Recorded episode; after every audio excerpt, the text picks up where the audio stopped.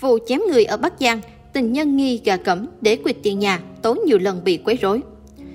Như đưa tin trước đó, tối ngày 6 tháng 3 tại số nhà 04 đường Sương Giang, phường Trần Phú, thành phố Bắc Giang đã xảy ra vụ việc chém người kinh hoàng. Toàn bộ sự việc được camera an ninh nhà dân tại hiện trường ghi lại. Vào thời điểm trên, hai bên xảy ra tranh cãi. Một nhóm người đến trước cửa nhà to tiếng mắng chửi, rồi vắt dao tấn công đối phương. Khi hai cô gái cùng nam thanh niên vào nhà, nhóm người phát dao rượt theo vào tầng trong vây bắt. Thanh niên cởi trần chạy ra ngoài, bị hai người đàn ông dùng dao và vật dài giống như kiếm chém tới tấp. Bị chém, anh chàng kia giải dụa tìm cách thoát thân nhưng bị hai người đàn ông giữ chặt. Phải đến khi nạn nhân nằm bất động, nhóm người mới dừng lại. Liên quan đến vụ việc, thông tin từ Bệnh viện Đa khoa tỉnh Bắc Giang cho biết, anh Lương Văn Quyền sinh năm 1986, trú tại huyện Việt Yên, Bắc Giang, nạn nhân. Sau khi nhập viện đã được các bác sĩ chỉ định phẫu thuật, hiện đã qua cơn nguy kịch và đang được theo dõi, điều trị tích cực. Một trong những nhân chứng có mặt tại hiện trường hôm đó là chị Nguyễn Thị Hậu, 37 tuổi, quê ở Hà Nội. Chị Hậu bị bố con ông Hoàng dùng dao chém nhưng may mắn tránh né kịp thời. Hiện chị vẫn túc trực liên tục trong bệnh viện đa khoa tỉnh Bắc Giang chăm sóc anh Quyền. Hiện bệnh nhân tỉnh lại, có thể nói chuyện, ăn uống được. Chị này thuê đất của ông Hoàng trong khu nhà tập thể từ năm 2017. Đến năm 2021, chị mới xây nhà riêng trên mảnh đất này. Bản thân chị khẳng định chưa từng nợ tiền thuê hay có mối quan hệ nào ngoài luồng với ông Hoàng như thông tin mạng xã hội loan truyền. Tuy nhiên, chị chia sẻ, ông Hoàng thường xuyên tìm đến nhà chị gây rối, làm việc.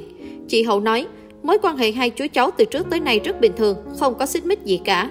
Hôm 28 Tết vừa rồi, khu trọ về quê hết, tôi cũng chuẩn bị dọn dẹp để về Hà Nội. Ông Hoàng có ra nhà tôi, hành xử, nói năng rất tục tiểu. Ông tự vào nhà tôi, lôi bàn thờ nhà tôi ra chửi bới. Vào phòng ngủ tôi lục lọi rất lâu, việc này có camera quay lại hết. Tôi thấy vậy mới ra hỏi, sao chú lại làm hành động, như vậy là như thế nào, chú về đi.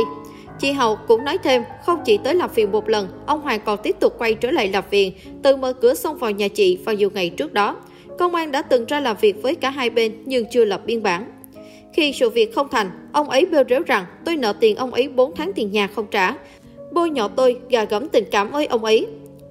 Cho tới hôm mùng 6 tháng 3 vừa rồi, ông ấy lại đưa người đến nhà, đòi chém anh Quyền và tôi như clip, chị Hậu nói. Được biết chị Hậu đã đi hôn, hiện đang sống cùng một con trai và một người cháu ngoại. Anh Quyền là bạn thân lâu năm của chị, thi thoảng anh tới nhà chăm sóc bé trai và giúp đỡ chị Hậu trong cuộc sống thường ngày.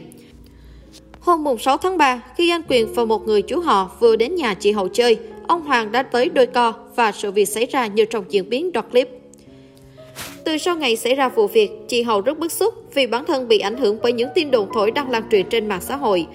Rất nhiều người nhắn tin vào Zalo, Facebook chị thoá mạ bằng những lời tục tiểu.